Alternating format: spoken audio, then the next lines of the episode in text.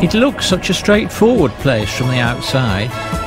Too much so for me, really. A bit plain. I don't understand your films. I don't understand your script, but I think you're a talented guy and I'm going to invest in you. At least I can eat my enemies. I don't have to tell you that it's not Hello Dolly, but Hello Danny, because tonight, star of this show and many, many others, Danny La Rue, this is your life. Oh, If I can get my head down in the lesbian, I'm more than happy. You expect me to believe that he can raise Leia on Alderaan and and and and, and the Sith Lords, the Sith Lords, they're going to pick up anything. I mean, Kenobi is on Tatooine. He's living right up the street. I like to put in as much as I can so that everything looks really well filmed. Now, I've been at it so long, I'm expecting any moment to be introduced by Arthur Negus. And had the Abbey been anywhere else but at Westminster, Henry VIII's commissioners would have come in, taken away the gold and precious stones, stripped the lead off the roof, and left the rest to nature and market forces. You're fucking backpack man, check out. They always say, you realize that, you know, your monster creation, the thing, uh, was a life-changing monster. Man, I go, what does that mean? Well, I don't mind whether Greg or Ian chant. I mean, they're both good. There's something in the sky. Hello, everybody. I'm Chris. I'm Craig. I am known as Jack. And I am. Martin. of course you are, son. Jack, Jack's taking that too far now. Welcome, everybody, to episode four of the Cream Guide Films Miscellany, uh, Lockdown Miscellany, and we'll be back to introduce things for you to while away the lockdown, uh, although most people are now whiling away the lockdown by just going out and doing stuff. Uh, yeah. Things to watch online, easily accessible. Uh, we have one purchase only suggestion this week just to help out the rich folks. We'll skip past asking how everybody is this time round because, you know, we've got limited interest in how each of us are, never mind our poor listeners. but I'll just ask everybody if uh, if we've been catching up on any of the recommendations we've been giving to you, all the good people out there. Craig, have you been uh, you been you watched any of the stuff we've talked about over the last few weeks? Well, as an essentially lazy man, I watched the two shortest things. I watched uh, both of which were yours, I think. I watched um, Shits Alexis Says. Mm. And it's awesome, I isn't it? This it is brilliant. Uh, it actually made Yeah. me feel very, very nostalgic for for um, Dynasty. Um, it was a great program, really, wasn't it? It was so insane. Yeah, it really was. And I really had a thing for insane. Fallon, which had uh, the, the original Fallon, although Emma Samms had that was you know you know, no no slouch either. But Pamela Sue Martin, I was always a big fan of. Um, yeah, it was great fun watching it again, actually, and it kind of. I know it's kind of easy to sort of.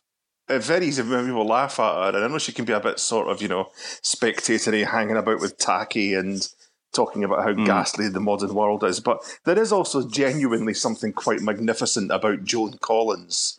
I mean, and also Yeah. people always she, she's basically the David Bowie of TV and film because she she just kept getting up again and doing something different.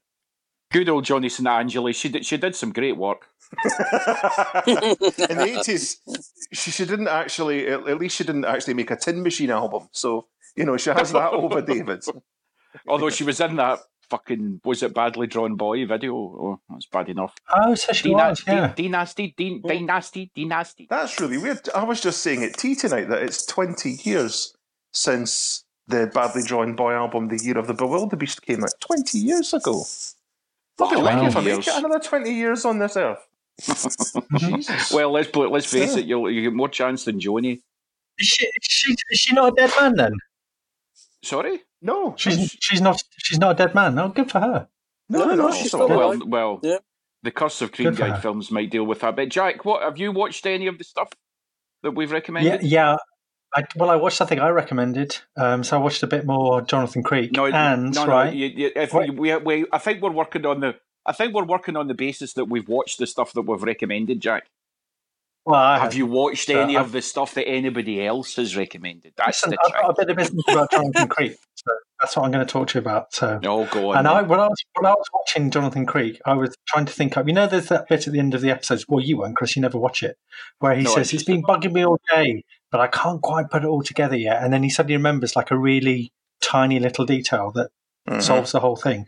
I've come up with three of those. You ready? So here we go. Number one, right? Number one. Okay. So it's unlikely for a woman to lift both toilet seats up. So therefore, it must have been a man who last used that bathroom. So that's thing number one, is he remembers seeing both toilet seats are up. So that's a good one. Number two, right? There's an odd number of paracetamols have been taken. So therefore, there must have been a child living in that house. That's no, number two, no. right? And- But I'm going to I'm going to come Wait, back to just- both of these. no, no, no. You can, yeah, you can in a minute. Right, well, we'll, You can a nip, we'll minute. nitpick Right, out number three. Go on. Yeah, number three, last one. She Go loved on. flowers. It's just come. It's been bugging me all day, but I can't quite put it all together. But now I've got it. She loved flowers, but she never had lilies. So therefore, that cat must have been hers.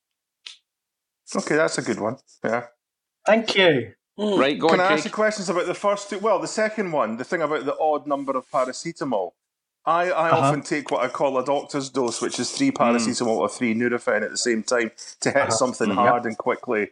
So that's that. Mhm. The other thing is, and I Well, genuinely. I have. I have a. resp- I, no, I No, actually move have a. on. res- That's, that's, that's sorted. That's sorted, mate. So you- My, no, my There isn't- response to that You've is- spoken. My response No. to that is it's a confection. The whole thing, Jonathan Creek. It's just a confection. Oh, we'll just stop the whole fucking podcast now, then, shall we? but, but it's a, con- The thing I if it's a ask then, then none of it would matter. Yeah, exactly. I'm actually not going to recommend that we watch the news tonight, so we can just stop now, can we? That's right. The other thing I was going to say is, and this is a genuine thing for debate. Now, I realise that we're kind of all white men and all that, but Uh-huh. you see the thing about toilets and women saying, "Oh, men never, they never put the toilet seat down" and all that sort of thing. Mhm, Yeah. mhm. Why is that such Yep. a fucking problem? I mean, I have to lift it, so I don't give a sh- and I don't complain about that. I've never understood why that is such a thing that women moan about. Yeah, but my point is, it's both toilet seats that are up. Now, a woman Yeah. should never have, in in the Water Jonathan Creek, a woman never has any reason to lift the secondary toilet seat up.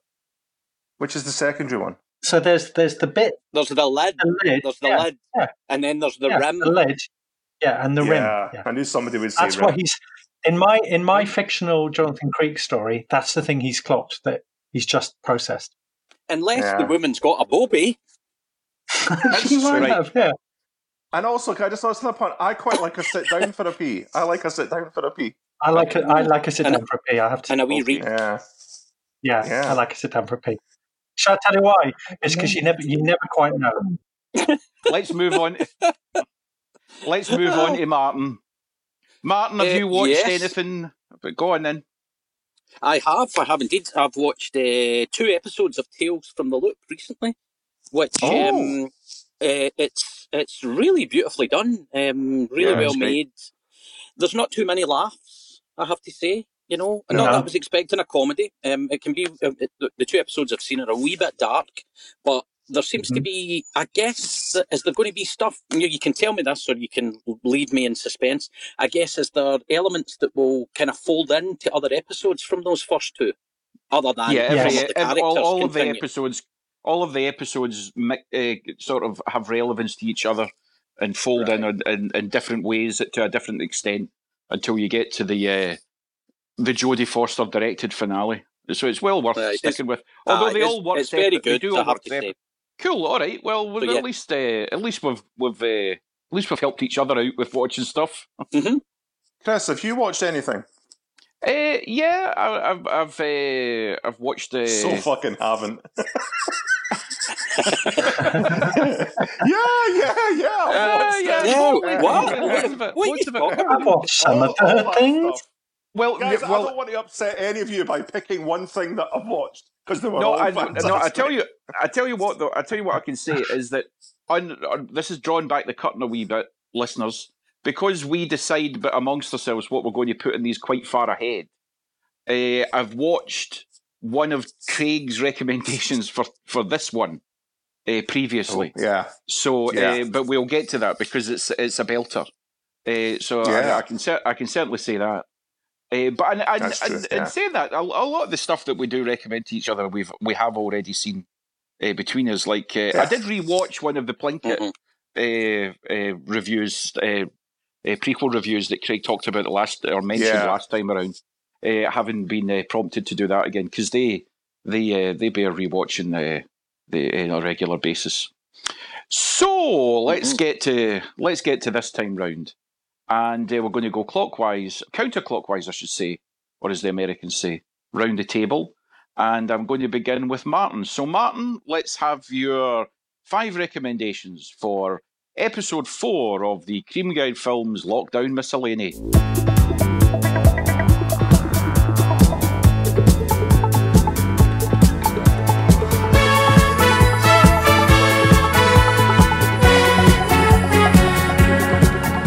My five picks for this week are number one, the trip to Greece, uh, which is on Now TV. You can get it free for a week. Um, and I think an entertainment pass is about seven quid or something like that if you want to take it on further than that. But if you cancel it before then, and of course, this is the kind of final series of Steve Coogan and Rob Brydon doing their tours, and the two of them kind of playing semi fictionalised versions of themselves. Really great, really entertaining. Um, my second one is a channel on YouTube called Design Icons. Uh, and the guy has recently started doing looks at uh, video games. So he's done a great wee uh, video on uh, Space Invaders, the original Space Invaders that you got in arcades. And the second one he did was uh, Pac Man. And they're really great. They, he talks about the history of how they were made and how they were designed, you know, the kind of gameplay and all that. So they're great. Cool. My third one is Bo- Bosch. It's a detective series on Amazon, LA Noir uh, detective series. Really great. Oh, it's really not German. It's now its no, it's not German. He's the, the, the main the main character's called Harry Bosch, but his real name is Hieronymus Bosch, believe it or not.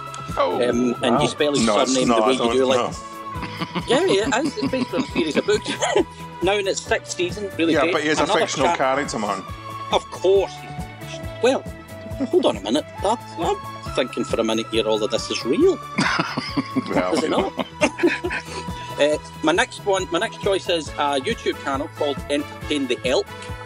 And this guy, what he does is he does great videos, uh, and it's the day that X program died. So the day Futurama died, and he does a kind of analysis of the point whenever a TV series basically just dies in its arse, and he does a whole kind of analysis of why the program has died.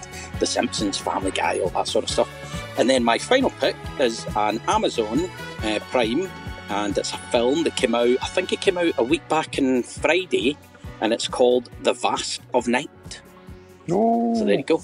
No, great, Martin. Uh, uh, so that's your five choices, and I am now going to interrogate you uh, on. I mean, there's, there's some good stuff there. I, we do have to. I think at this point, Jack, we should give them a, a people a Mhm. rider about stuff that's on YouTube. What do we say? Links can go down as well as up. Thank you.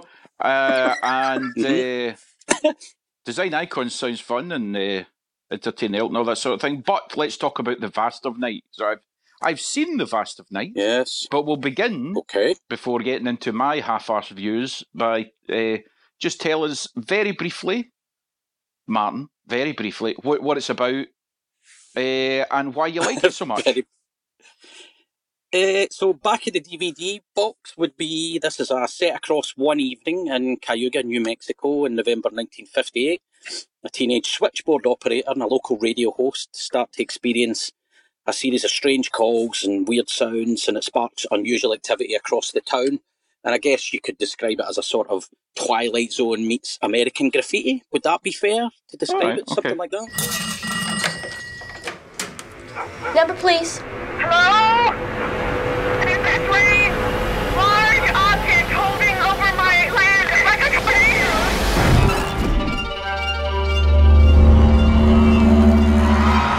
Everything in your life falls apart in terms of earning, and there's simultaneously a return to video shops, you're going to be all right. You know that, don't you? Oh, I, I, I, if this COVID thing stays the course, I'm I'm in business. I think.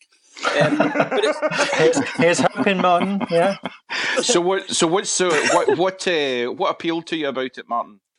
Well, I had heard about this, uh, you know, in various kind of review websites and whatnot, and it started popping up on social media as this is going to be the big thing. It had done really well at a festival last year, despite having been, you know, rejected for just about every film festival going, including, you know, Cannes and Sundance and all these kind of places. And eventually it got, I think it won the prize at one of the festivals. Uh, I'm not sure which one it was. And Slam it- a Dance. good, it, Slamdance, that's it. And it got a, a good word of mouth. You know, people said you kind of need to see this. It's low budget. Um, it's been made in a very short space of time by a first time director. I think the guy's name's Andrew Patterson. Is that right, Craig? Is that the guy's name? Um, and, uh, and and it just sounded good. It sounded right up my street. A sort of a fifties style B movie, which you know I, I I love all that sort of stuff. Yep. And um and it's and it's even framed with that kind of Twilight Zone uh, opening. You know Mhm. uh, the way Rod Serling used to do the kind of Twilight Zone opens of a you know a shot moving in on a, a TV screen. Yeah. so you kind of know straight away what it is that you're going to be watching. That it's a, a kind of typical B movie. That motif appears a couple of times through it, doesn't it? Yes, sort of little kinda seeing it as if you're bit. looking at. Yeah. Yeah. Which which I wasn't sure it needed, to be honest with you. It could have probably just dispensed with it and just kind of set you up in that way. But I, I, I guess one of the things that I would say about it is it took about 10 or 15 minutes to get going. There was a lot of chatter backwards and forwards, a lot of kind of sweeping um, single take Mm. shots that just kind of moved about with characters speaking. You're, you're not really kind of making sense of it. I don't know if that's a deliberate thing. Clearly, Mhm. that's what they've left in the film. But Mm. then after that, it kind of starts cracking along and you get these really amazing single shot uh, scenes. And a lot of the atmosphere in it's generated by great sound design. So, for instance, the switchboard operators putting through calls and listening to something that's a bit of a weird sound, or she's speaking to the radio operator who's on the other side of town, and you know you've get, getting calls coming into the station that are a bit weird. 718 here at WOTW. We got a sound we'd like to play that seems to be bouncing around the valley tonight. Yes, I have a story that might be helpful. I can tell you what's going on. The sound we heard out in the desert. It was coming from thousands of feet higher than anything could fly. They've come here before. They've liked this place. They always have. And there's a really spectacular shot, roughly about the midway point in the film, where the camera moves from the switchboard uh, uh, building right the way through the town, through the gym hall of a school where practically the whole town are, and there's a basketball game uh, taking place. In the middle of the basketball game, guy scores a shot, goes up into the bleachers, over the bleachers, through a window, down into the car park, other side of the car park, and into the radio booth, all in a kind of a well, certainly, you know, to the eye it looks Yeah. uh, really seamless, but it has to kind of be seen. It's such a, a really good, uh, a really good scene. But but apart from that, I thought it was, I thought it was really great. It had all the all the vibes of a, you know, a, a 1950s B movie. Some great production design, all set across one evening. So you kind of you're following and learning as the as the cast are learning. You know, as the main characters are learning the story, and and it, and it just kind of a signalled a great debut from this this director. So it's a debut from a director, but also it doesn't re- it doesn't have any stars. Uh, None, no. Um, and you know, I went, I went, I did the whole IMDb thing and had a look around, and, and these people show up as kind of minor characters on, you know, American science fiction series and things like this. Uh, but none of them are big names, but they're very, very good actors. Um, and one of the things that I thought was really good about it was it, it kind of wore its references on its sleeve, you know. So you had, you know, there's there's great wee kind of nuggets in there of the, the radio stations called WOTW and that kind of uh, naming system that the American radio stations have, which is War of the Worlds. Clearly, you know, you've got a character called Rennie, and the main actor who was in The Day the Earth Stood Still, Michael Rennie, played the main character in The Day Sure. the Earth Ah, Stood yeah. Still. You've, so, so, there, so there's lots and lots of wee things like that, and I felt it, it didn't crap out of having a decent ending. You know, quite Mhm. a lot of the time, something like this just does something that's vague and yeah, it have an oh, ambiguous, well, what- what- mysterious ending. Yeah. Yeah. This does But not it- have a mysterious just- it ending. No, it totally delivered there. So it, I, I, I think also it's a film that you probably need to watch again because it kind of moves along at such a pace that you can you feel like you miss stuff. You know, what, what, what did you think of it? Well, I, I mean, I did enjoy it. Uh, I watched it because Craig, in fact, uh, recommended it. Uh, well, not just to me, I have to say, to- to the wider world, uh, having really enjoyed it. And I, I, I will watch it again because I wasn't. I think I'll confess I wasn't in the greatest frame of mind for concentrating on a film when I saw it. So the crosstalk scenes at the start uh, that you mentioned, uh, Martin, I found uh, a bit discombobulating, and I found it hard to yeah to uh, get traction with it for the first. I'd say for the first twenty minutes. However, the device in the film, which is the sound, this mysterious sound Mhm. that appears, when that appears, I was, I was, that's when I started to really engage with it. And then as it developed, yeah, uh, I, I, I, I really got into it. And I think uh, I'm not one, I, I tend to, when I watch a film, I just like to enjoy it as it is and I'd think about the technical aspects of it later. But the sound design is so Mhm. amazing that you actually can't help but sit and think that sound design's amazing. When the sound Mm. Yes. itself switches from, uh, and without giving anything away to anybody, it's it's uh, in the a sound appears in a telephone line that the lassie plugs in. She then passes it on Mhm. to the guy in the radio station to see if he can recognise it. So you have this sound played as if it's over in a short space, space of time, as if you're hearing it on a telephone, then you're hearing it on a speaker from somebody on a ra- you know playing it in a radio station, then plays it to the radio station, and it all moves backwards and forwards, and it's already an unusual sound, and to create all of those different uh, uh, feel. Uh, uh, to the sound and backwards and forwards, and it's just incredible. come on.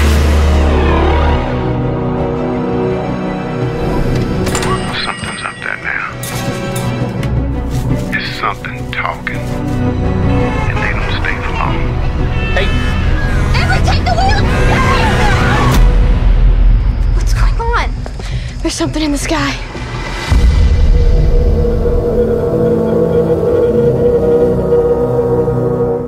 uh, it works really well.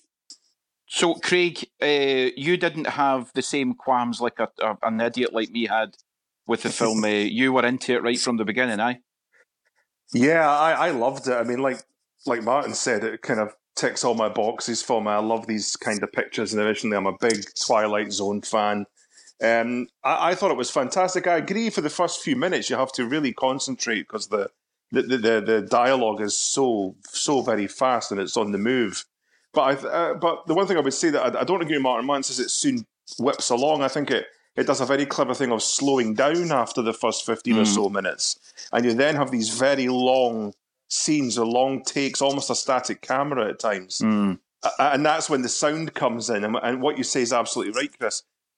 He's got a brilliant sense because it's not a horror film, but he's got a very brilliant sense for the eerie, and that's what it is. It's genuinely eerie, and, and I think that reminded me of. Um, uh, is it, oh God, I can never remember the name of the film. The Ray Bradbury written one with the um, the meteor that lands in the desert from the fifties. Is it oh, the terror from? uh, oh God! it came from outer space. It came from It outer came space. from outer it? space. It Ah, came yeah. from outer space, yeah, Because th- if you remember, that opens up with them hearing the sound on the the, the lines, the telephone lines, and the telegraph lines. So Mm. I, I thought it picked up with that beautifully. I thought that the main actors in it were absolutely terrific. The young, talented actors who were very, very good. His character is called Everett Sloan, which is the name of the actor who was in the Mercury Theatre, which I thought was quite a nice little touch. Oh, right, nice, and, yeah. And the t- and the town, the town as well. The town's called Cayuga, Yes. which is the name of the production company that Rod Serling used to make the Yeah. Twilight Zone. No. Um, there was a there was there was one wee other thing I was going to point out, and I, and I guess you probably noticed this, but and this may be one of those kind of a um, things where they you know. But 1950s films did this quite a lot, where it was all from the perspective of younger people from the younger generation, Mm, and yeah. nearly nearly all of the adults in the film are partially in shadow, and you don't, you know, like the adults in the car, All right, the older woman's only seen in profile and things like that. So, Ah. so there was some, and, and of course, some of that's about disguising the limits of the budget, you know, shooting it all in darkness and things like that. But it's hard to film in darkness as well. So, um, Yeah, but it's very much it's, so. it's it's worth another watch for sure for It's me. yeah, and I think it, it- it's it does the great thing that science fiction does, which is as we talked about in the loop, uh, Tales in the Loop, that it, it it has its themes about there are themes about racism, about how women Mm. are treated, about people trying to sort of economically escape small towns and things like Mm. that, and the distance between young people and older people. All of that is dealt with in the most sort of light the lightest of touches while just giving you a really, really fascinating film. I thought it was terrific, an absolute knockout. Jack, have you uh, do you know anything of this? Have you seen any of it or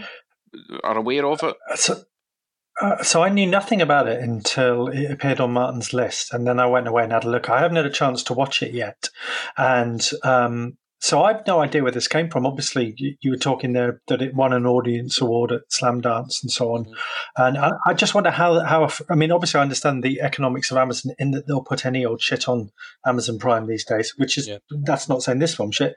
So I I don't. Where's this come from? And is it a reaction to the sort of 80s nostalgia vibe by saying, well, let's actually let's go and look at another era. No, apparently it's been in the making since about 2016. Uh, they've been hmm. they've been working on it for quite some time. So it just seems to me that it's just it's one of those kind of perfect confluences of circumstances that you've had the COVID situation, because otherwise it would have had a kind of limited release in cinemas and maybe done a few more festivals this year. And mm-hmm. also, mm-hmm. Amazon are pretty good at word of mouth, you know, because let's face it, how many customers have they got? They can get stuff out there, and obviously they tie into the you know the media in terms of getting reviews and things like that. But quite a lot of people have been positive about it. You know, Kermode that we often talk about here, he was very positive about it and said that it had it ticked all those boxes that Craig talks about. So I think it's just came along at the right time. It's just it's just worked out for it, and well, it seems to be doing very well. We often talk Amazon. about Kermode, but we often talk about coronavirus as well. It's not necessarily a good, not necessarily a good well, One thing that I did, one thing I did think about it was that you know, with it having missed a cinema release, which it probably wasn't going to get anyway. Um, you know, the last time I went to the cinema was uh, just before lockdown, a week before when I saw The Color Out of Space, which is a terrific film. Mm. Um, this is now over this longest period in my entire life that I've never been to the cinema. Mm. And I'm slightly worried that it won't come back at all, you know, and what will, I mean, I'm sure things will, the status quo will probably, which is a fairly heavy thing, will exert itself over pretty much everything. But I do fear for the future of cinema. But at the same time, you know, as you know, I've got Colossus, the world's biggest telly. We've got a sound mm-hmm. bar. That film was beautifully streamed in a really good quality looking print you know the difference isn't that great anymore. Well, so, it's, it's, it's, an interesting point you make, though, Craig, because a friend, a mutual friend of ours, uh, who we had a long conversation with at the hospital recently, Sergio, uh, yes. uh, he made the point that he's not actually that bothered that if uh, he yeah. ever sees a film in a cinema again. I think that's a bit extreme. But I mean, at the same time, like you, I, I miss the experience of going to see a, a, film in the big screen. I don't miss going to see it with you know people that I don't know and would normally avoid. No, that's true. Yeah. Although the other night, we, as a family, we watched Cape Fear, the Scorsese one, and I remember saying afterwards, I remember that being a, a particularly good film to see with an audience because it's mm. full of jumps and horrifying moments and people screaming. Yeah, know, I mean, and, there's no doubt that, that, can be fun. Yeah, there's no doubt that some films, you you know, you want the vibe of a of a big audience if if they're paying yeah. attention and everybody's into it, you know. But uh, I, I, I just I just I fear that that is uh, that that's uh, a minority experience coming on. What I miss most at the moment, I have to say, is is is watching uh, in our larger, our sort of larger group of friends in uh, in our in our handier cinema facility in the other side yes. of the city, which is a, which is a which is a screen about as big as you get in some of the cinemas that you get. Yeah, uh, but anyway, we're very uh, lucky. Our friends have a cinema room, and it's a great thing to experience. It's yeah. wonderful. Uh, so, uh, and you get a lovely dog running about and jumping up on us all the way through it as well, which there's, is nice. there's no downside. Why are dogs not allowed in cinemas? I don't know. Considering the number of the, the way a lot of people are in cinemas, I'd prefer dogs. Ah, yeah. yeah so, uh, uh, Martin, your five choices were uh, the trip to Greece, which is on Now TV, although I imagine it's on other outlets as well uh, here and there. Uh, Design icons on YouTube, Bosch on Amazon, Entertain the Elk, if you dare, on YouTube. And we've just been discussing The Vast of Night, which is on uh, Amazon. Yes. And now it's my turn to come at Jack with my giant hands and my bangs, Martin, your and my scary eyes and ask you what are your five picks for this week's lockdown miscellany?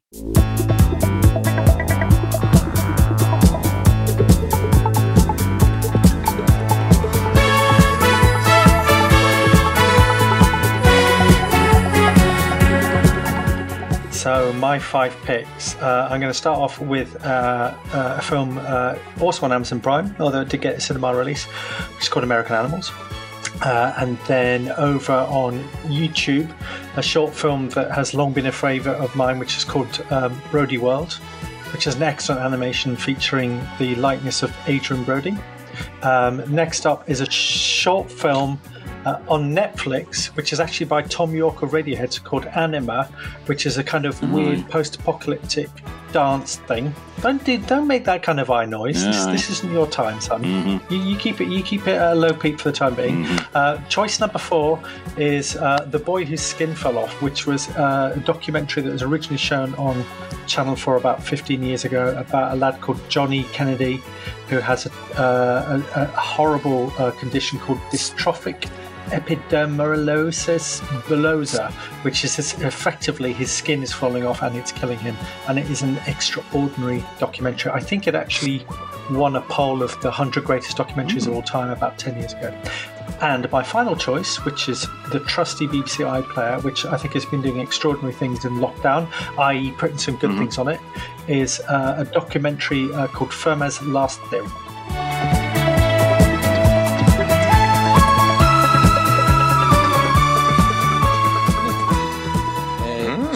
Just give me the, the what was the Brody World one again? Uh, well, you kind of need to watch this. It's uh, it's it's it's almost unfathomable. except uh, so it's a short animation featuring Adrien Brody. What I can tell you is that Adrien Brody, um, for a period of time, had the music from it as his ringtone on his phone. But Wow. uh, you, Wow. you need to go and That's a- experience it. It's about five do. six minutes out of your life. Is that is that like It is. the is, uh, is that Brody Quest? Is it the same thing? Yes, that's the Hey, point. Yeah. Brody, yeah, that's it. Yeah. Adrien Brody, Adrien Brody, Adrien. Yes, I think it might, maybe it is called Brody Brody Quest, I think you'll Yeah, actually, I think it, maybe it is called Brody Quest.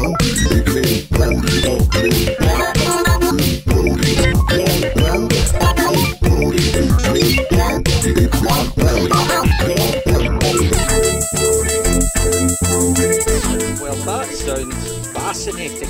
But the one, but the one that I would like to hear your views on is American Mm-hmm. Animals, which I can confess to having seen, and I think Oh. you and I kind of saw this roughly around the same time. But I had read an article about it, um, and didn't Well, now, okay. didn't get didn't get. So uh, I read the article, then I saw the film, and there are obvious Mhm. differences and things like that. But um, so tell us about Okay. it. Tell us what it is. Tell us what it is.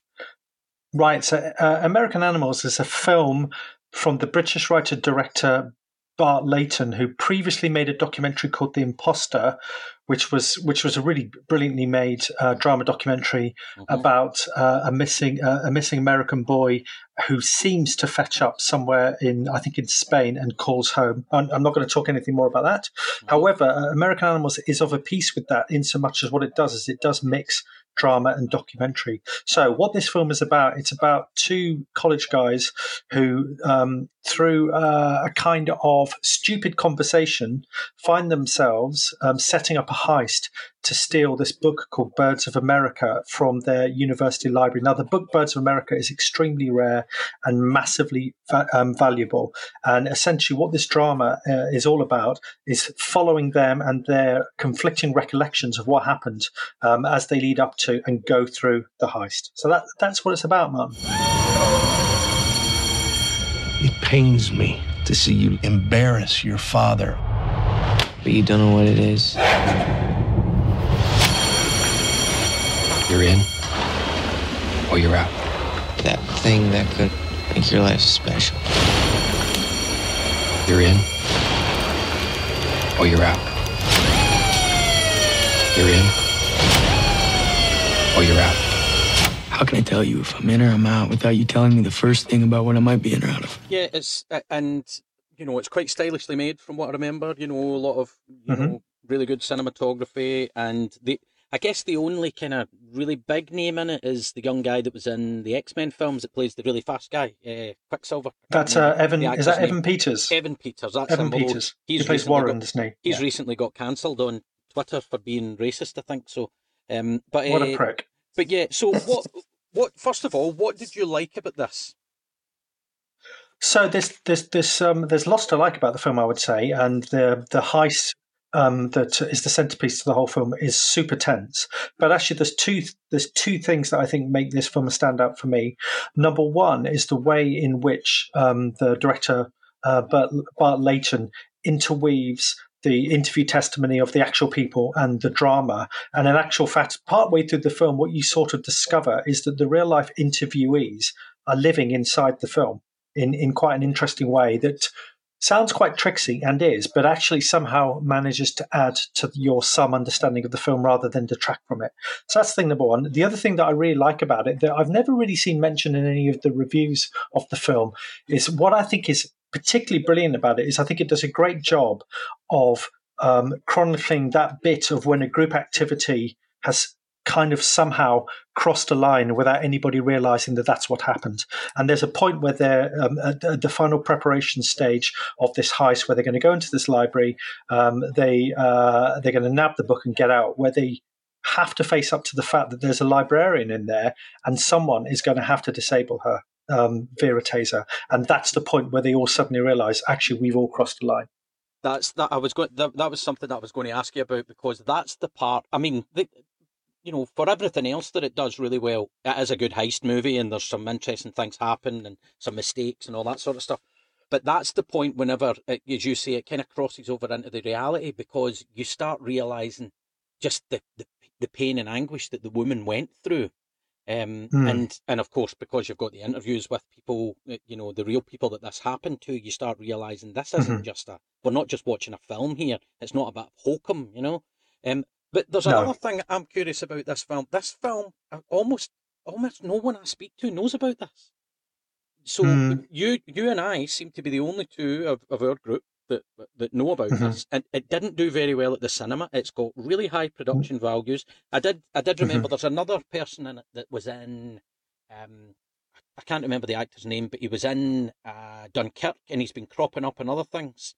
He's the guy that bangs right. his head in Dunkirk what's his name? Oh yeah, he's in he's in the um the, the chase the killing of a sacred deer as well. He's a very good actor. Yes. Uh-huh. He's English that actor. Kind of yeah. Strange face. But um, but it didn't do well. So what? Why? He's why got that kind of strange face. yeah, he's, I've kind of maybe he's the boy whose skin fell off. I don't know. Oh, below the pit. No, I'm only. no but, need for so, that. So why, Jack? Why, why do you think it didn't do as well as as it should have? Really? Um, uh, well, I don't know because I think The Imposter did quite well, and, and we went to see it off the back of having seen The Imposter, and then also um, seeing the trailer for it. And I think it has a it has an extraordinary trailer. This library is home to the most valuable book in the United States. Twelve million dollars. You really need to see how easy this is going to be. Oh, you know this from all your previous heists? Um, there is an awful lot that's going on within this, and I suppose that there's been quite a lot of heist movies. So, so maybe people thought it was just another heist movie, but it absolutely isn't because they do some really interesting things around point of view. And actually, it's quite late on in the film when you realise that a whole sequence, uh, which is namely when the character Warren goes to Amsterdam to meet their mark, meet the mark who they who they're going to sell the book to when you start to when that starts to unravel. And and but, but they sort of do it they don't do it in a tricksy way. It's all there in front of you. They've hidden it in plain sight. But it's actually quite late on when you start to think i don't think that guy went to amsterdam at all. And it's and it's fascinating. Spoiler. so maybe there's just too much uh, yeah. maybe there's just too much maybe there's too much going on within the film. Did you you liked it then martin yeah? Yeah oh i totally loved it. And and another good feature of it is it's got loads and loads of great music in it. And it feels like one of those films that you know, that came out in the, the early 90s that had a great soundtrack along with it that kind of spurred it on and got mm-hmm. people into it. That it mm. just seems to have kind of a missed its opening somewhere or missed its window. Maybe maybe what it needed was a really, really big star fronting it. You know, someone, I don't know, a, a 10 years ago or 15 years ago, it would have been Leonardo DiCaprio or someone like that. But it just yeah. feels like it didn't yeah. have a name opening it that would push it out there that bit further. But it's a it's a I think it's a spectacularly good film, really well made, and that kind of mixture of things is great. Uh, the you know the real and the uh, the fictional. It's it's really really well done. Although that was yeah, what yeah, I was going to say about the article that I read said that the, mm-hmm. there's there's a lot of criticism about the elements that were fictionalized in it. But of course, mm-hmm. you you have to do that because it's it's a feature film. Yeah. You know, it's you're not. So can can I ask then on the back of that, just the, the uh, how how much how much of it has been fictionalized then, Jack? I mean, how how much of it is is Well, real, and how much of do you think that they've mixed in to make it, you know, that they can present it as a film? Well, they they sort of give themselves a get out a card free. Uh, sorry, get out of jail card free. Get out of jail free card. There we go. They give themselves get of out of jail free Yep. card. yes, because because they do offer up the contradictory and conflicting testimony of of the of the four main protagonists, um, and by and by and large, actually, their storylines do they do add up, but there are definitely quite significant bits where they don't. I seem to remember, Martin, at the beginning of the film, do they not do something like this isn't based on a true story, this is a true story? That's uh-huh. right, isn't it? Yeah. I was going to say it had that kind of feel of like a Coen Brothers thing at the beginning, where you're, you know, you're, Mhm. if if you don't know that it's based on a true story, you're kind of thinking, oh, well, hold Mhm. on, is it or is it not? You know, because there's a lot of twisting, uh, the facts Yeah. and things like that. But but yeah, I mean, it, that it doesn't prevent you from enjoying it. But the notion of the subjectivity, I think they deal with that really well because they have a sequence where the two characters are in, um, uh, they, they're they're getting gas. They're sitting in the car, Spencer and Warren, and then there's a there's a, a difference of recollection between the, the two actual people as to what happened there and and who who was the person who actually said right we're going to do this.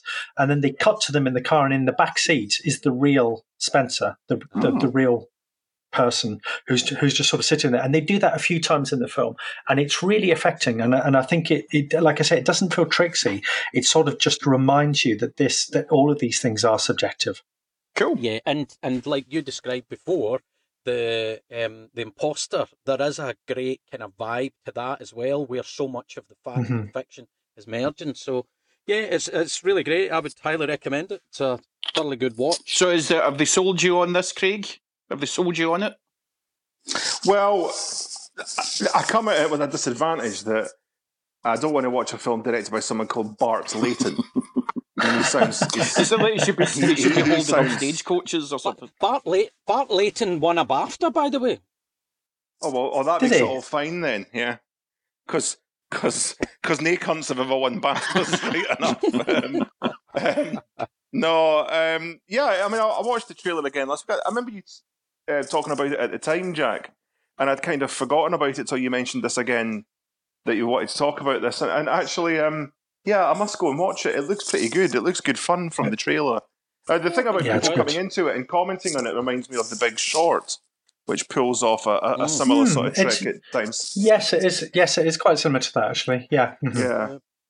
that's another good film. Yeah, The Big Short is a great I'll film. give that yeah. a go. Yeah, I think I'll give it a shot because I love Yeah, a heist it's film. great. Love a heist. Oh God, I love a it's heist like extra. that. You'll you'll love it on that Do basis. they ever do a bit where they're putting they're they're putting the gang together and then somebody says, "Oh, Warren, you son of a bitch, I'm in." We need Not, one not more. quite. Uh, can I can I Oh. ask Jack just Oh fuck, just to div- just to uh, radically diverge for a moment uh, from your major choice Hmm. onto f- just very briefly Mhm. onto Fermat's last theorem. Now, I remember watching Yes. this at the time, and we should big up the iPlayer Mhm. uh, because a lot of our choices over the Mm. last few weeks have come from the iPlayer. It's it's it's really had some it's really got some great stuff on it. But I remember Fermat's Yeah, last theorem at the great, yeah. time being quite a big deal. Uh, why was it? Why is it such a Yeah. big deal, Jack? So, God, now you put me on the spot. So, Fermat, Fermat is a mathematician from a very, very Mm. long time ago, Ages ago. um, who, um, who who who came up with a particular proof, but he never documented the proof. He he just had a note in the margin of something else saying, "Oh, and I've come up with a particularly clever." Um, proof for whatever the thing was, and mathematicians from uh, for hundreds of years, a couple of hundred years, I think, had then been trying to work out what his proof was, and no one had ever Thank you, Craig. Yeah. Um, so then this chap, Andrew Wiles, um, came along and actually did come up with the proof. The interesting thing about that, and the sting in the tail, is that uh, although Andrew Wiles does indeed come up with the Mhm. proof, the proof is reliant on uh, a very modern branch of mathematics Ah, that that wasn't around at the time. it's very unlikely that Fermat Uh, yes, that's the so bit I remember. his That's the proof I remember. is probably not the same as Ah, Fermat's. right. See, that, I knew there was a wee sort of twist. That, uh, and that I think that's the thing Mm-hmm. that got all of the coverage at the time, and there was all the, the fuss about it. Uh, but it certainly prompted me to Yeah. rewatch that. Um, that's on my that's on my list. Excellent. Yeah, that Yes, sounds I- good. uh, yes, yes, After it's I've got reacquainted with Adrien Brody, Adrien Brody, Brody, Adrien Brody, Adrien Brody, Adrien Brody. Adrien Brody, Adrien Brody. I was never very good at maths. I used to Shocker. add a pair of Y's and ended up and ended up with an X. Oh, God almighty. Ah, Time to move. Fucking Right. hell. Right, come on, right, right. Time, time to wrap up, Martin. Come Yeah, on, so move on. so thank you for that, Jack. So your choices were uh, Brody World on YouTube. Brody Quest. No, Brody Brody Quest. Quest. Come on, get, Brody get it right, Quest. Martin. Brody Fucking Quest. hell, it's Yeah. difficult. Brody Quest. uh, Anima on Netflix. The boy Mhm. whose skin fell off, which I'm quite Mhm. fascinated by that, and uh, the Fermat's Last Theorem, which is on iPlayer. And your main choice that you just discussed was American Animals, which is on Amazon Mhm. Prime. So, Mm. Okay. who's next? So now, uh, it's uh, now, Craig. I turn to you, and I want you Hello. to pump me with five big things. Yeah, before that, I just want to say though, I don't think Martin is intrigued by the boy whose skin fell off. He's now trying to He's- he's now trying to roll From his back because distasteful joke. Yeah, and what was that other one? Entertain the elk. That's a great Yes. example of what it's actually about. Not living up to the title of it, isn't it? Yeah, of course. Okay, Right, Jackson. come on, come on, let's hear him.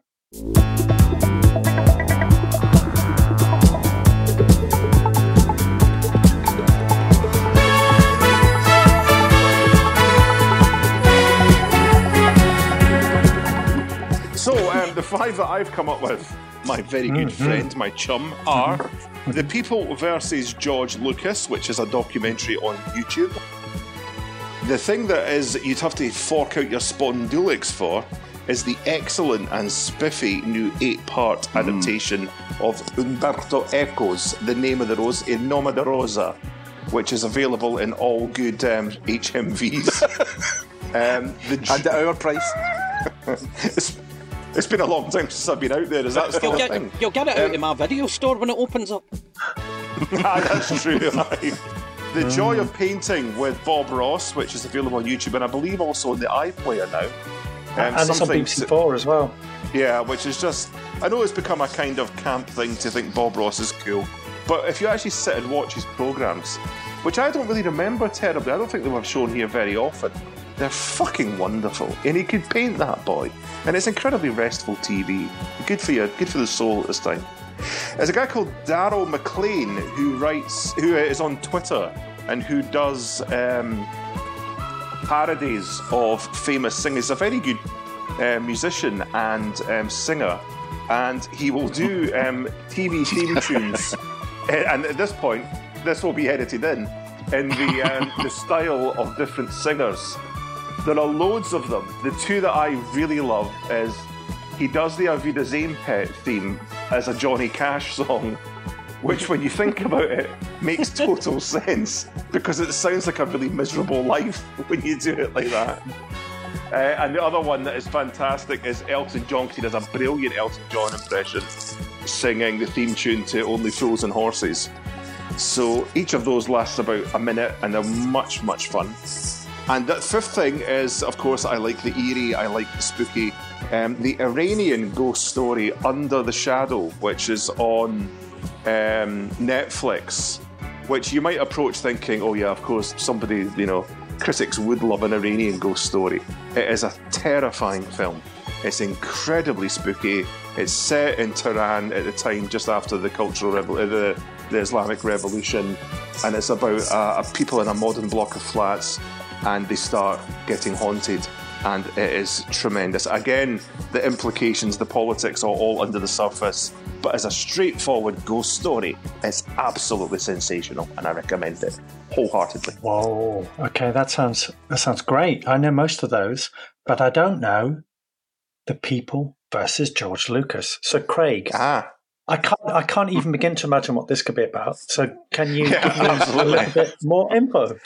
Well, it is on YouTube at the moment, or it was last time I looked. Um, I remember it coming out. I remember it being sort of made available. I think it did. It may have got a cinema release in America. I don't know if it did over here. And it's a a proper documentary. It's not a sort of fan made thing or whatever. It's made by a proper uh, documentary maker from 2010, which basically, of course, is before the recent uh, Star Wars films. But it tells the story of the original trilogy and the um, the way that people reacted to the prequel trilogy, which, as you remember, George Lucas raped my childhood, etc., etc. I, I owe George a lot. Not in a legal sense. George appeals to the child in everybody. That guy unlocked a generation's imagination. I don't really get that, man. I imagine George in a, in a crystal castle drinking margaritas, lying on a bed made of people. A lot of people view George Lucas as the Antichrist. George Lucas raped our childhood. George Lucas raped our childhood. George Lucas raped our It's got a fair few of the main people in it. It's also got a lot of commentators and fans. And it's just a really nicely made. I don't really know anything about the filmmakers or anything, but it's a really nicely made um, uh, look at what happened and how important it was. Um, I mean, one of the things that's interesting about it is that it does show you that George Lucas has always been quite cool about people essentially breaching his copyright.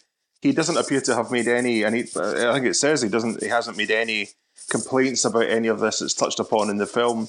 There's lots of fan films, including the famous one where it's like cops but with stormtroopers. Um, He Mhm. doesn't ever seem to object to any of that, which is actually quite an admirable thing about him, despite the fact he is, of course, a weirdo. Mr. Lucas, sir, we, the fans, the true fans of your franchise, salute you.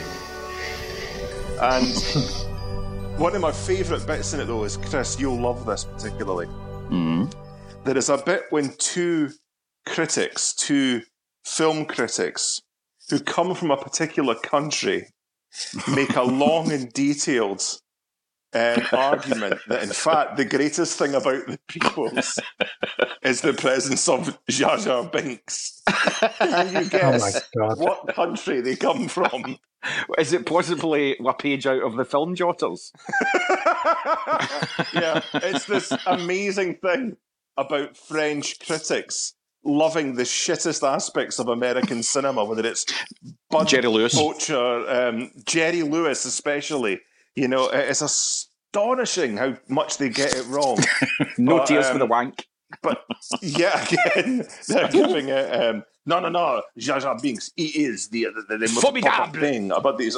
It's just amazing. You just think, oh, for fuck's sake. People hate Jar Jar Binks. They hate him now. People are going to be looking at these films in 50 years, in 100 years. They're going to hate him too. When we're There are many things I love about France and the French, but their attitude towards films is not one of them. Like Vertigo. Anyone who's sensible who's watched Vertigo thinks it's pish, mm. not the French. No, no, no. The greatest. Oh, no. It is the greatest film ever. Zut alors! Anyway, so there you go. I love it. It was great. Now, Craig, there's, it strikes me there's lots of films about Star Wars. So, what is the line Yeah. that this film is taking through the canon that makes it different from all the other ones? It is particularly, I mean, it's not like a making of, it's not like a, you know, and now let's look back at the wonderful story that has changed our lives. It is very much about, it's a fan, you're on the floor, you're in the queue, waiting from 1977 onwards to go and see a Star Wars film. It is absolutely from the level of the grunts. Uh, and the cunts, and it's um, it's just terrific for that. I, I think it's really impressive. And, it, it's called The People versus George Lucas. So, is is it adversarial? Is it fans versus him, or or, well, it or talks not about really? that, and it shows you when they all went ballistic in 1999. Mm. And it's very funny. You know, it builds up quite nicely. It's quite well edited to everyone going about how excited they were, and people saying, "I don't Mhm. care what ha- people being interviewed saying what it's like. It will be great. I will be there. It will be great." And then they sort of like slow it down and say, and then we sat and watched the film. and the guy saying, and then and then the opening crawl began, and I thought, "What the fuck is this?" You know? and, and so it, it absolutely takes you from the moment at which the Phantom Menace came out, and, ev- and I saw it at a press screening with a, a friend of ours, Chris. Um, Mm. And um, Oh, yes, that's uh, right, yeah. she, she she took me along to see it on the Sunday before it came out, or two weeks before it came out, because I was I, I, I'd been spurned in love and I was feeling terribly down at the time. And, and we went to move. see it on a Sunday morning. Ah, yeah. We went to see it on a Sunday morning at the Odeon in Glasgow. I just moved to Glasgow, literally the weekend I moved there. And she's, I'll take you on to this. It started. she's, she's, a, she's a brilliantly witty woman. And it began, and the crawl came up, and she said, and you'll know who she is from the voice. She said, uh, Yeah, yeah. That's not even in fucking English. I was just, I just thinking that is the that is the confluence of the worst and best circumstances to see the Phantom Menace. A Yeah. relationship breaking down on a Sunday morning in Glasgow. yeah, it's fantastic. Yeah, brilliant. on your own. Oh dear. Aye, yeah. But um, it is a shit film. There are certain Hmm. things that people keep trying to go back and, and telling us, oh, they're not as bad as you think. That's one of them. The other thing is, the, the I noticed recently there's been a lot of this on the Twitters and whatnot. People saying, oh, come on, you know, Tin Machine was quite good. No, it fucking wasn't. no, it David wasn't. Bowie's Tin Machine was a fucking embarrassment. I remember watching them coming on. I was like 18 going, the fuck is that? There's stuff like, you know, I'm going back to being a, you know, a hard rocking band. You were never a fucking hard rocking band. This is a although, although along, although you could apply with uh, like Jar Jar Binks, that the French were loving that alien. Oh. Hey, that's the most obscure Bowie joke ever. It's it's it's like poetry. It rhymes. Actually, a portrait rhymes. Mer, Yeah. So there was just one other thing I wanted to ask you about this is that it Yeah. strikes me that when the when the Phantom Menace came out, that was the point where Star Wars fandom decided that Star Wars no longer belonged to George Lucas and that they knew Mm, better. yeah. Would you agree with that? Is that what the is that what this film says a bit? Yeah, yeah. There's a lot of that in it. Yeah, absolutely. That it had ceased to belong to him at this stage, um, Mhm. and that's had interesting consequences. I mean, arguably, at, at least half of probably about three quarters of us, Jack, you always retain a sort of lofty difference, indifference, but. I think the other three of us loved The Force Awakens. We loved Rogue One. It was all going well. Mm-hmm. I really Uh-huh. like The Last Jedi. I like Solo, but I have to say Yeah. the last Star Wars films really scunnered me. You know, you know. Yeah, it mm. stinks I think, on I think that last that last one is, is very close to the Phantom Menace and, and its Yeah. terribleness. And we went to see And I- the mm. Phantom Menace again, Craig, and it was You it and was I just did. as- That's right. It, it was mm. just as shit when they re-released it. Yeah, but that was interesting also because it was when they came up for the idea of re-releasing them all in 3D. No, So- they didn't. They oh, stopped so- after that one, didn't they? Yeah, now that must be about ten years ago, nearly, maybe seven or eight years ago, because you, your boy was about ten, yeah, and my son was about eight or something, seven or eight at the time, and we took him to see it on a Saturday, and we came out, and none of us enjoyed it, and it's quite interesting. I think kids see kids see through it. You know, people say, "Oh, it's for the kids. It's for the kids." Kids know when something stinks. You know? yeah, no, I mean, some I'll, of them are I'll cut in there and say my uh, my my niece Terry slash Dudley uh, Mm-hmm. loves Star Wars. Now, bear in mind she's three, now four. Yeah, uh, obsessed with Star Wars, loves it all, and uh, couldn't bear the prequels. doesn't it? I think it's because they're actually ugly films. well, they're, They're also not too nice to complicated. look at. They're far Yeah. too complicated for, for, for tiny minds, and that includes most of Star Wars fans. You know the Mm-hmm. new series, uh, The Mandalorian. Um, well, Aye. on on uh, Disney Plus, which I which I got uh, to, see me through the. COVID crisis. Um, has got a bunch of it in a doc- documentaries. Yes, of course. It's got a giant cinema screen in the back. Um, Martin, Martin, and, uh, you see what you're trying to say, I got it to see me through the COVID crisis. Tell the people how many times you've been to Disney World. Uh, 12, or 13, 12 or 13 times, maybe. now with added Star Wars. I've always Yeah, assumed no, that to let you yeah. out. I really am. But but I've been I've been watching the series of documentaries about how they made the the Mandalorian, and it's kind of round table with actors and technical guys Yep. and things like that, and it keeps cutting between them all. They're quite they're really nice to watch. But the guy is it Dave Filoni, the guy that he was the animator that then directed, uh, Sure, and he yeah. goes on about how much how great the the Phantom Menace is, and he talks about oh it was practical effects, you know, apart from the green screen shite, of course, like like a, a lot of models and things like that. Yeah. Like, you, you are you are a deluded fool, man. They You pay, they off pay, your they pay his you know? wages. They pay his wages. Yeah.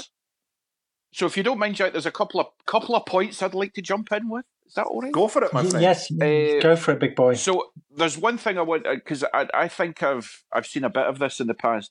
Is uh, uh, this is a sort of bearing on the uh, the the point you make, Craig, about the legal uh, aspect and the challenges. Is there is Yeah. the is this documentary the one that, that sort of does gives a little bit of an outline on the American court case where they decided that Star Wars had shifted into a sort of public domain? in terms of like popular No. culture and references and things? Because there was a big court case in America about that, where uh, obviously Oh, right. the, the intellectual rights still remain with uh, Yeah. well now with Disney, previously with Lucasfilm uh, when it was on its own, but th- there's a bit of a grey area now because um, uh, it was it was decided that because things like you know there's there's bits of the sets and shit in the Smithsonian and all that sort of thing. All It- it- no. yeah. It's like it, it's like Frank L. Baum's work. It's moved into a sort of uh, into a public uh, arena. Uh, I, I, I just wondered if interesting, this was the one that that, It, that di- it didn't, to my memory, uh, I watched it a couple of weeks ago now, but it doesn't, to my memory, mention that. One thing I will say about it is that, as is always the case with these whenever I see any of these things that show you George Lucas's life, the guy's got his life sorted out. You know, he's got a nice big house. I've been, I've been in Marin County. It's a beautiful part of the world. It's just north of San Francisco. And in fact, th- th- there's a town called uh, Mill Valley where a friend of mine uh, lived in. This is like 17 or so years ago.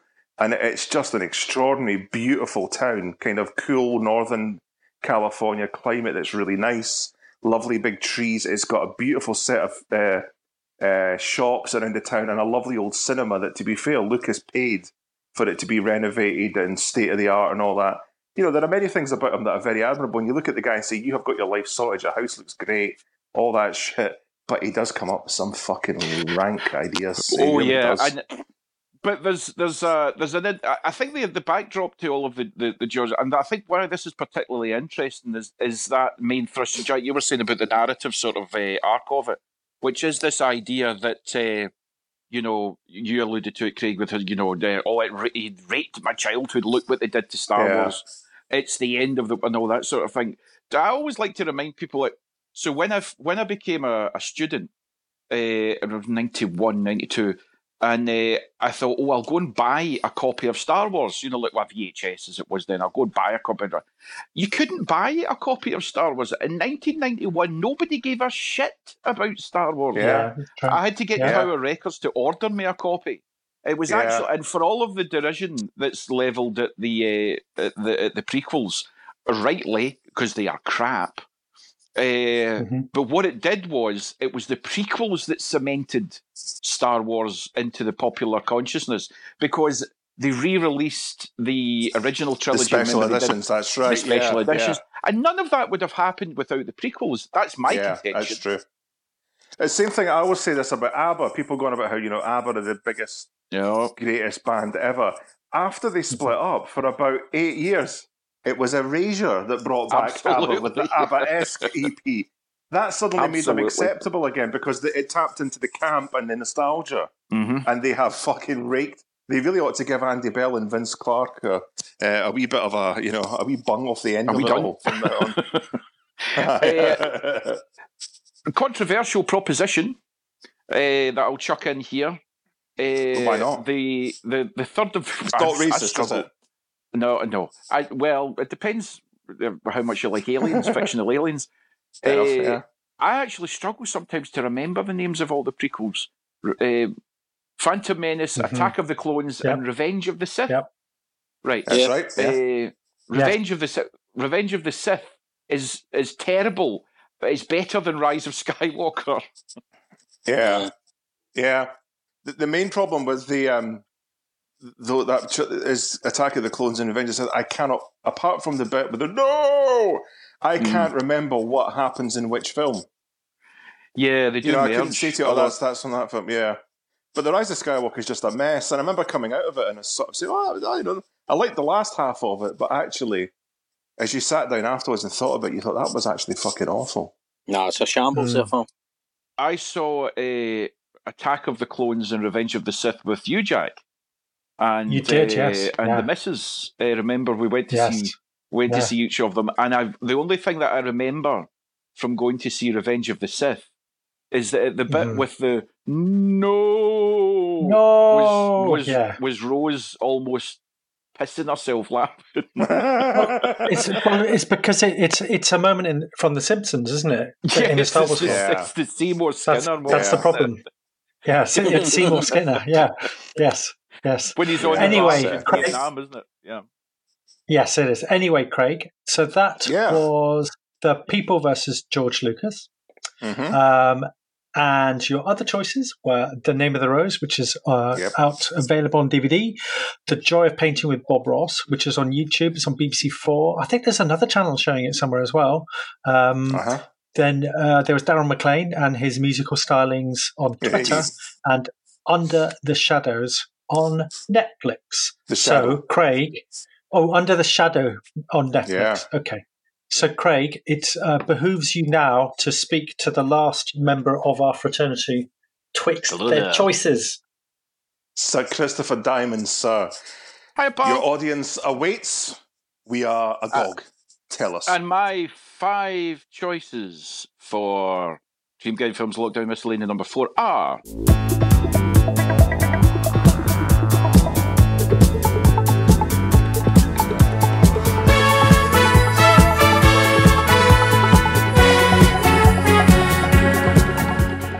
This is Your Life, Daniel La Rue, which is on YouTube. uh, Miss Pym's Day Out, which is also on YouTube. It's not a great uh, copy. I think it's a VHS transfer, but it's uh, it's worth it because it's so lovely. Uh, it's the, the telling of Barbara Pym, uh, played by uh, Patricia Routledge, a sort of Oh, yeah. quasi uh, fictional dramatisation of her trip to uh, either win or not win the Booker Prize. The Runaway Bus on YouTube, which is a remastered version of the uh, Margaret Rutherford, Frankie Howerd, uh, Val Guest comedy drama Black and White Loveliness. The Making of the Thing on YouTube. Oh, yeah. Uh, that answers your question about whether anything has prompted me to watch anything. Because our chat about making of documentaries had me go away and watch the making of the thing and many more. And the last thing, the, my last choice is uh, a three-parter actually. It is the Abbey on YouTube, which was a Channel 4 series with Anil, Alan Bennett uh, doing a walking tour around Westminster Abbey, uh, as I say, in three parts, which Oh, is God, right, yeah. informational and lovely. Well, you're tickling a lot of my chickens there. As you know, I absolutely adore Alan Bennett, and the thing is right at the very top of my I'm a Carpenter obsessive.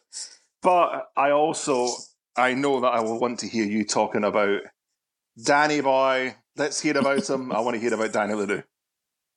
Well, there's a few things about this uh, about this edition of This Is Your Life that uh, that I think are particularly good. First of all, is just the fact that it's a really good This Is Your Life, and it's hard to remember now uh, how big This Is Your Life was when it was in its pomp.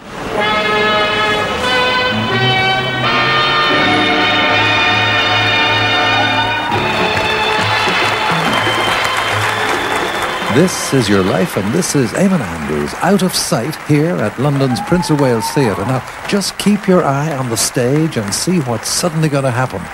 Lionel Jeffries, alias Cornelius Vanderbilt, knows all about it. Watch him. This Is Your Life went off, I think, towards the end, but when the set changed and it went all sort of blue and soft toned, and we started getting people like Kevin Lloyd, This Is Your Life. Uh, Hmm. But this is this is still uh, this is still in its in its imperial phase.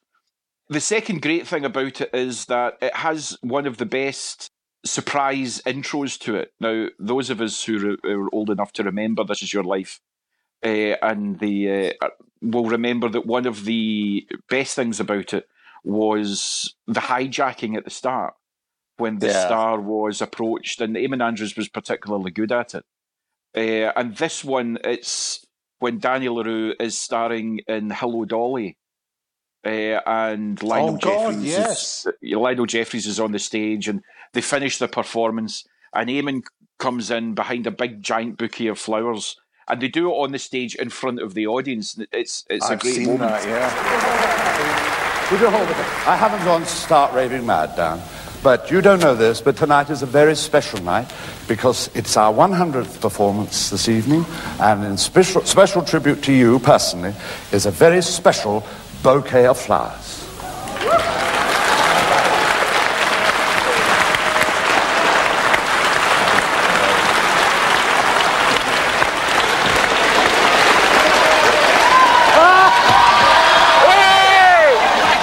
But it's also quite poignant when you when you think about it. And Danny does make a reference to cost, how much the flowers cost, and hard, he says at one point, "Hard times, darling, hard times," because this is in the period when he'd been made bankrupt, and uh, he had lost everything, which I'll come to uh, in a wee bit, and he was making this uh, uh, appearance on stage in uh, in quite desperate circumstances. Not only that, but the the the perform the the, the staging of Hello Dolly, although it's the hundredth performance of it, which is twice a night's not that big a deal, was an absolute critical and commercial disaster. No. So it really wasn't the best of times for Danny La Rue. Uh, and I think you can see that reflected in him during the program uh, because he's genuinely moved a lot of the time all the way through it. And you get the feeling that he's been reminded of the good times all the way through it, which just makes it especially poignant if uh, if you know a little of the background. Well, Danny, I can't imagine what you thought when you saw that bouquet of flowers walking towards you on the stage tonight. How much it cost? Hard times. of course, the people that come on during the the, the program are phenomenal. Uh, it starts off with uh, all of his sidekicks and the and the Order of Water Rats come on at the start, and it's just an amazing yes uh, who's who of sort of slightly second string stars uh, mixed them up. So there's some some bigger stars in there like Roy Hudd and and people like that. Uh, but you know, people like Davy Kaye and the Cad are there, and Ben Warriss is there. You know, all these sort of people that uh, the audience would have recognised, but you're like, oh, like, Roger De Courcy's there, Chris. them. Roger De Courcy is there. Michael Robbins is there. But not yeah, but not but not Darcy DeFarcy. Not Darcy. Derek Beatty, Harold Behrens, David Burglass, Con and Dec Cluskey, Oh my God. Ro- Roger De Courcy, Billy Dainty, Jack Douglas, George Elrick, Arthur English, Alan Freeman,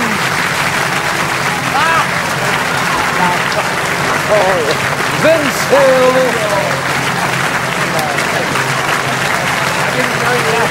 Roy Hudd,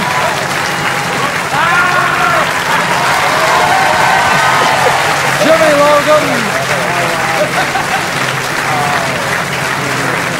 Davy Kaye,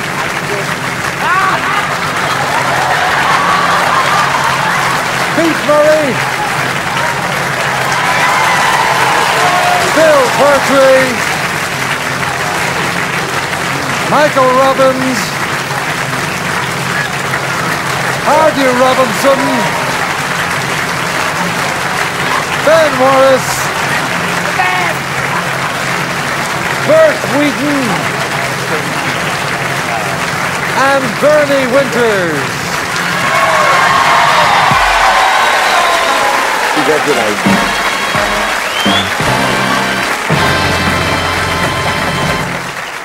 so all these people appear on at the start, and then there's uh, one of the one of the things that used to be a great drag on This Is Your Life. There was two things that would be a big problem. One was when you tuned in expecting it to be fantastic, and it was an ordinary person, which was nothing Mm. more disappointing in your week. There was some fucking lifeboat captain. And you're like, well, you gives a shit, frankly. Yeah, he's great. Yeah, fine. the other the other thing would be if it was a famous person and there were far too many family and friends. Uh, Yeah. so uh, it would be like, oh, remember the people you went to school with, the people you used to work in the shop factory with. No. Yeah, like yeah, fucking hell, yeah, fine, uh, and not enough stars. Now, this particular edition of uh, This Is Your Life, and this reflects how big a star Dan La Rue was, because obviously he's receded from view now. Uh, he his, his his sort of legacy hasn't survived his uh, his passing terribly well. He was an immense star, and and it's so it's an hour long. It's a special one, one of the few ones that weren't just half an hour. It was an hour long, and it's in a theatre. Uh, and occasionally, you know, they would they would book it in a theatre. But it's great to see uh, all of the people you you get. Is and what's great about this one particularly is Danny La Rue is so outrageous and he's so camp and he's so obviously gay and nobody talks about it. Mhm. But his family are there and they're just an ordinary, which is what they were. He's just an ordinary working class family from Ireland. Uh, sitting alongside him, they are, you know, there's never any sense that anybody's remotely embarrassed or Yeah. bothered about you know what Danny's done or what his life has been, and you might be cynical and say, "Oh yeah, but he's probably given them lots of money and looked after them." But yeah, I'm not sure that would force them out onto a stage uh, to sit alongside everybody else. He genuinely loves everybody who comes on. He genuinely loves his family and his relatives. There's an old dear who, when he was evacuated, he used to, uh, or when he was very young, he used to go and speak to a neighbour who's an old woman who amazingly is still alive and is in her 90s. And it's just lovely. Uh, it, it- it's, it's a lovely tribute to, to a really great star who, you know, it, it, now, I, I think Daniel La Rue, uh, you might agree with me on this, given our personal experience of the other person. This, I think Daniel is probably next to Paul Daniels is the is the next biggest exponent of stories where I win in the end. yes, I think that's. Uh, Yes. So he has absolutely no qualms about telling you about the stories where, you know, and then I and then I did this, and there's an amazing put down or Mhm. whatever, the sort of thing. But unlike Paul Daniels, where it gets a bit grating after a while, and actually a lot of the time you don't believe it. Uh, you never actually, you never actually feel that uh, Daniel La Rue recounting his put downs to people trying to bully him in the clubs and things like that. You never feel that they're nasty or or, or that it's uh, unwarranted because it can't have been that easy to be to do his act in an unreconstructed Britain in a nightclub, even no matter if it was in the West End of London. And uh, he, you're reminded in one particular story when people, uh, when somebody tries to make a grab for Barbara Windsor, who was in the story, and he jumps down, and because he's a he was a big lad, Danny, you know, and he was a, he was an Irish working class lad, and of course Yeah. he does the thing where he points uh, he points at himself and says, "Don't look the don't let the costume fool fool you," and then thumps the guy. One other little thing that's worth uh, before we pass on that's worth looking out for, just as a little hint. As I say, Barbara Windsor is there because she was in one of his shows. Now look along the front row, and you see her sitting there. Now look for Anita Harris coming on later on. They have a bit of a chat, and then there's a cutaway to to when she walks. You know, everybody. Uh, thank you, Anita Harris. Now look at the quick cutaway. Look at the the sheer loathing on the face of Barbara Windsor. There is Oh. something going on there that you never hear about. now, they mentioned that they were in the same show, but Barbara Windsor, she's sitting next to Larry Grayson. She fucking hates Anita Harris. And that's a story I fear that will never be told. The only thing I have to say is on Mother Kelly's doorstep. Doorstep. Down paradise. Kelly's doorstep down Paradise Road. I'd sit along Nelly. And at the start of it, uh, Frankie Vaughan sings that uh, with. And of course, everybody in the theatre sings it because that was at a time when everyone was singing the same songs. A hole in a shoe, a hole in a stocking where her toe fits through. But Mary was the smartest down on Mother Kelly's doorstep. It's just like you're pointing about in the um, there's a there's a mill by the stream. Yes. Nelly D. Nelly. Are you being In the Are You Being Served film. I, I was trying to remember why this was so familiar, but I think we've actually watched it together in the last five or six years one night. Uh, It is glorious. He he was. I mean, the only one I think that probably, and uh, I, I'm, you know, I might be I might be wrong, but the only person I think who probably matches him in terms of sheer stardom across that period and for star power was Stanley Baxter. Really, they, they, they kind of operated in somewhat the Hmm. same uh, era, Yeah. and the same Yeah, sort of good point. area. Mm-hmm. Were they friends at all? Do you know? Not that I'm aware of. Uh, no. I mean, Baxter's a very private person, so he's the sort of person I imagine that would would would never agree to appear on something like this as your life, e- even as a guest. Uh, Yeah. It's difficult to now. Daniel La Rue did a lot of work. He didn't do a lot of television work. Uh, Daniel La Rue. But he would turn that up in variety shows and things, wouldn't he? Yeah. So he'd appear on Live at Her Majesty's, for example, and there's a, I, I remember uh, Live at Her Majesty's when it was it was presented then by uh, Jimmy Tarbuck when Jimmy Hello yeah. Dolly was on, and they they play a clip of the the Hello Dolly number.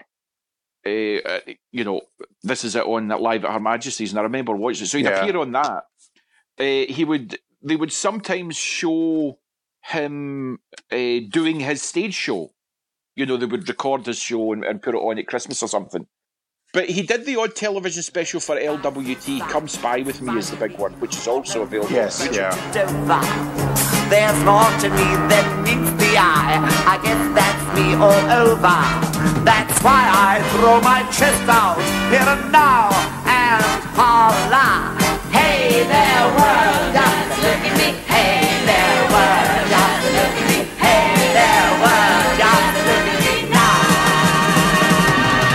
Well, that was the same time that Baxter was the big star at LWT. So maybe there's Yeah. maybe there was a bit of a uh, maybe there was a bit of a bumping into each other at that stage. But I, I Yeah. don't I don't think so. They're, they're not.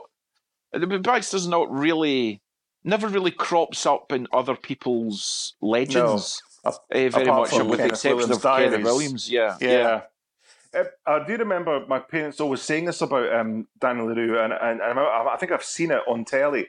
He did have a, before the crash and the loss of all his money, he lived the high life. He had a beautiful Rolls Royce. He had a sort of Thames side apartment, didn't he? That was, was it in Chelsea Harbour or somewhere that was quite something? Well, he also had he, he he'd had a big uh, he had a beautiful sort of uh, Thames side house, you know, down Yeah. the river. It's sort of uh, it you know was, yeah. Henley on Thames or somewhere. Yeah, And, that's it. you That's know, what I was uh, thinking of, yeah. It, it- and it was gorgeous. And uh, what what is very apparent though, is he was very generous. So he's Yeah. and, and, there actually is a reference. One of his family make a, a, not a snide reference, but they do make a reference to him being possibly a bit too generous. Uh, because Uh-huh. obviously, you know, by this time he'd lost all his money, or it, or it actually had all of his money stolen off him. Uh, and I, I have to correct one thing. I'm a bit unfair saying that he, he was made he was bankrupt. Technically, he wasn't bankrupt. He could have gone bankrupt and and saved himself a lot of trouble. What he did was he chose to pay all of his creditors, and Right, therefore yeah. get left with nothing, and then worked to pay all of his creditors because he felt that was unfair. He could have made himself bankrupt and saved himself a lot of grief. So, although he lived the high life uh, and would have, you know, as they all recount, you know, champagne and chips in the in the back of the Rolls Royce and all that sort of thing, he uh, he he he didn't he didn't shirk from spreading the bread around, and and, and clearly his family uh, benefited benefited from it, which is perfectly perfectly proper. The the back very briefly the backstory to it all is he had the lovely house in Henley on Thames, wherever it was, but uh, he was always wanting to move on and move up. And if there's anything that the, sto- the story of Dan La Rue is that he couldn't sit still, there was always more Yeah. shows to be doing, more to So he got into this business where he bought this huge country house and was turning it into a hotel. And then a couple of Canadian businessmen came along and basically conned him, stole all of his money, left him with nothing but a big pile of debt. And uh, and all of the work and everything he'd done over the years had uh, had been stolen away from him. So when he's on stage and people are coming on and saying how much they love him and all that sort of thing, it it it just strikes home a bit more, and you can see the effect that has on him. The best interjection that has to be said is by Liberace. Uh, and they go over live to Liberace. It's not live. We go Hello, over to Danny. Liberace, and yeah, and it is. It's he plays the piano, uh, obviously, and he's in this outrageous outfit, and and what's great about it, and what Daniel cannot help laughing his head off at is he twice manages to plug his restaurant in Las Vegas. Eh, in the most outrageous self publicity. But Danny, do me a favor. Take some time off real soon so we can have dinner together for old time's sake here at my restaurant in Las Vegas. so, Danny, enjoy this night. You deserve it. Thank you, Liberace Denville. I couldn't help Superb. thinking when I was watching it, if he had been a bit more, if he'd have been a bit more acumen about him, like Liberace did, he probably would have been in a better shape at the time. Yeah.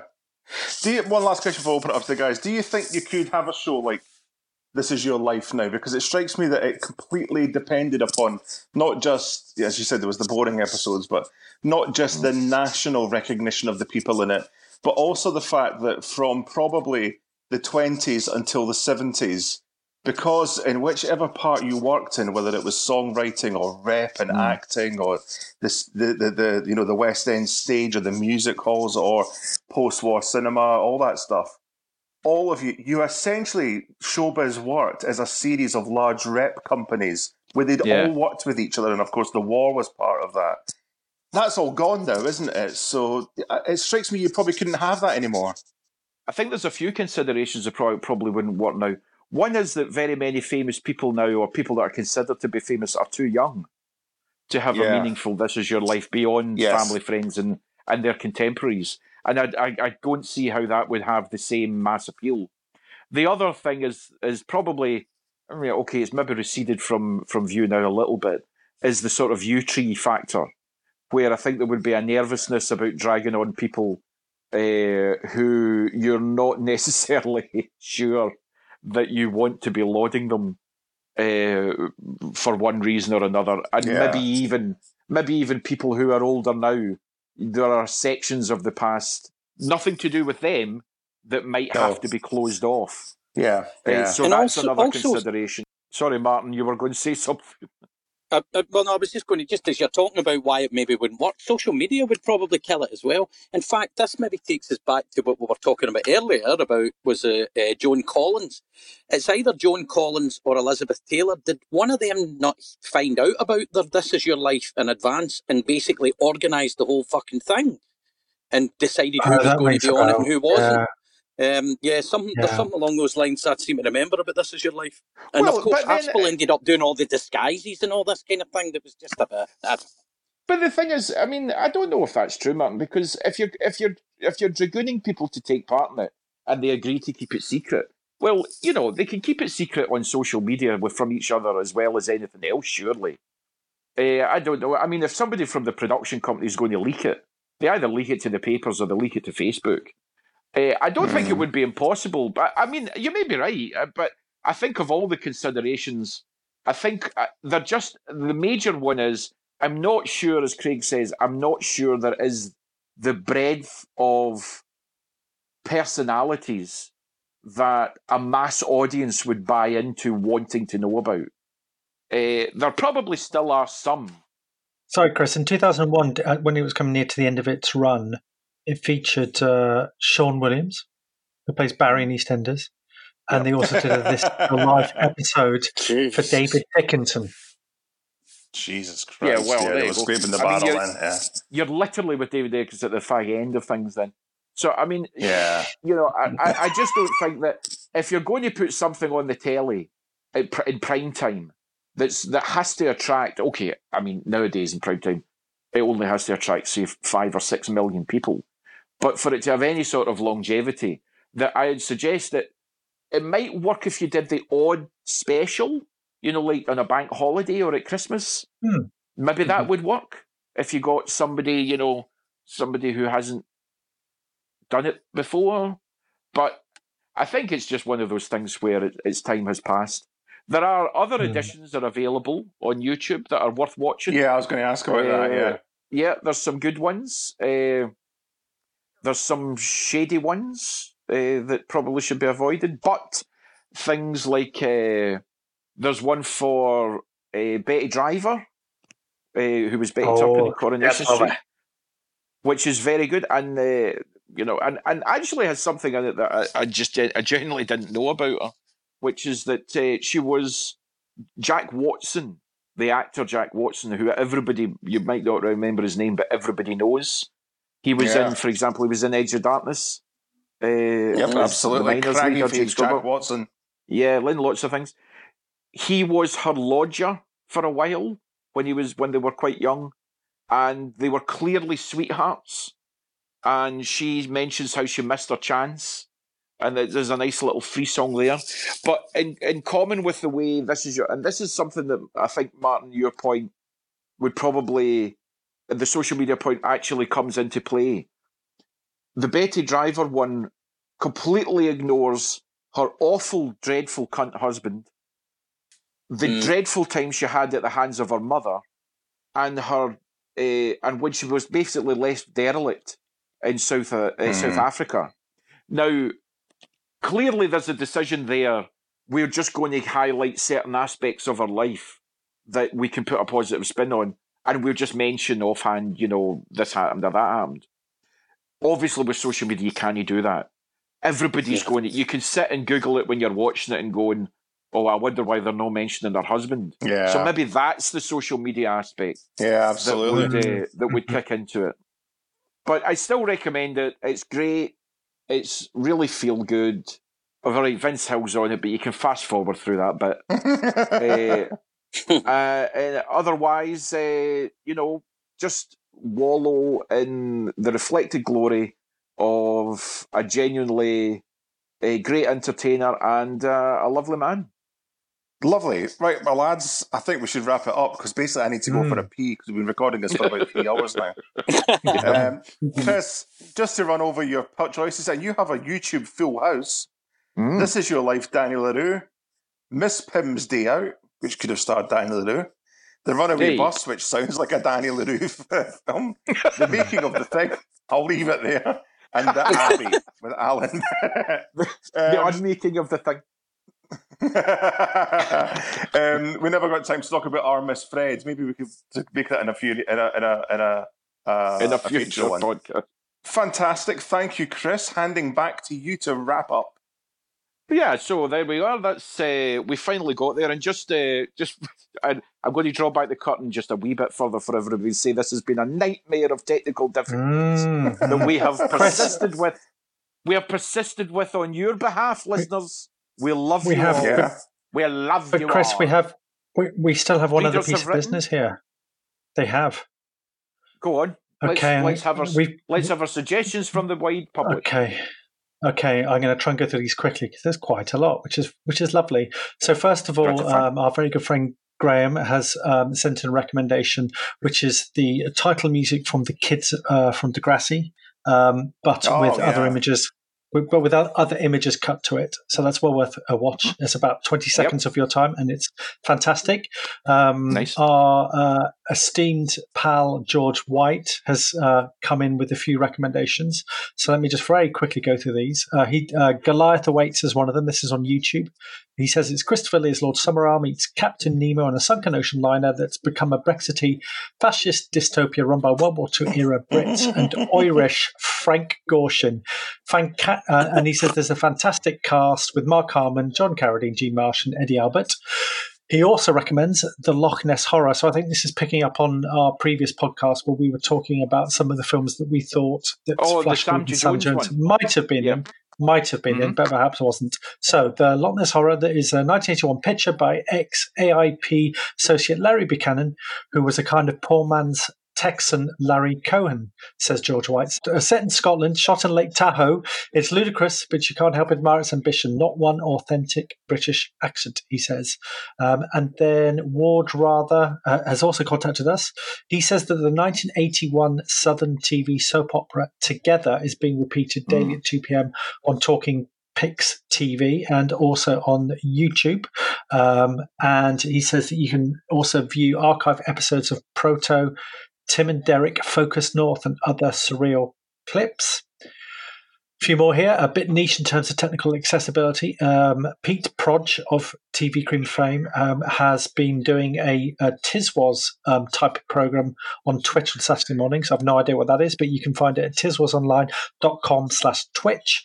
And then the Mhm. final recommendations come from Darth Flan Flinger, who has says of our podcast, love, love, love this as ever, guys. I hope there is another to come.